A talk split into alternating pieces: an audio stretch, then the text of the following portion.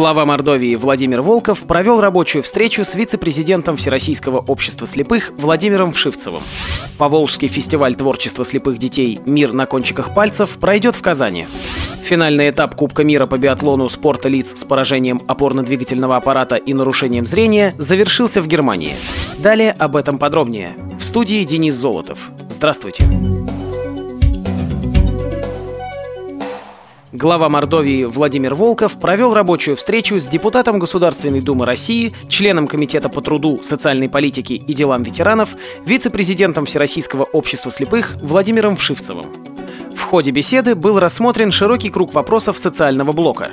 Особое внимание уделено теме социальной защиты инвалидов, в частности, проблемам их трудоустройства, обеспечения техническими средствами реабилитации и санаторно-курортным лечением, сообщили Вестнику Мордовии в администрации главы Республики Мордовия были обсуждены перспективы работы республиканского предприятия «Искра» Всероссийского общества слепых, в том числе через систему государственного заказа, и возможность создания там дополнительных рабочих мест. Также речь шла о финансовом обеспечении полномочий регионов в сфере социальной защиты населения. По итогам разговора были определены направления дальнейшего взаимодействия по этим вопросам. В Казани 16 и 17 апреля пройдет Поволжский фестиваль творчества слепых детей «Мир на кончиках пальцев». В прошлом году подобный фестиваль проходил для детей из Татарстана. На этот раз в фестивале примут участие более двух сотен детей в возрасте от 7 до 18 лет из 14 регионов страны. Цель фестиваля – показать детям с нарушением зрения их востребованность и привлечь внимание людей к проблемам слепых детей. Кроме этого, концерты с участием незрячих ребят дают им возможность социально адаптироваться, реализовать способности, общаться друг с другом, получать идеи для развития. Для некоторых детей появляется шанс поработать с продюсерами, сообщает организатор фестиваля благотворительный фонд «Радость детства». Сейчас продолжается отборочный тур. Видеоматериалы выступлений организаторы принимают до 31 января. Дети могут декламировать стихи, петь, ставить хореографические номера, исполнять инструментальные произведения. В каждой номинации предполагается гран-при. 26 января в городе Абериди, Германия, завершился финальный этап Кубка мира по биатлону спорта лиц с поражением опорно-двигательного аппарата и нарушением зрения.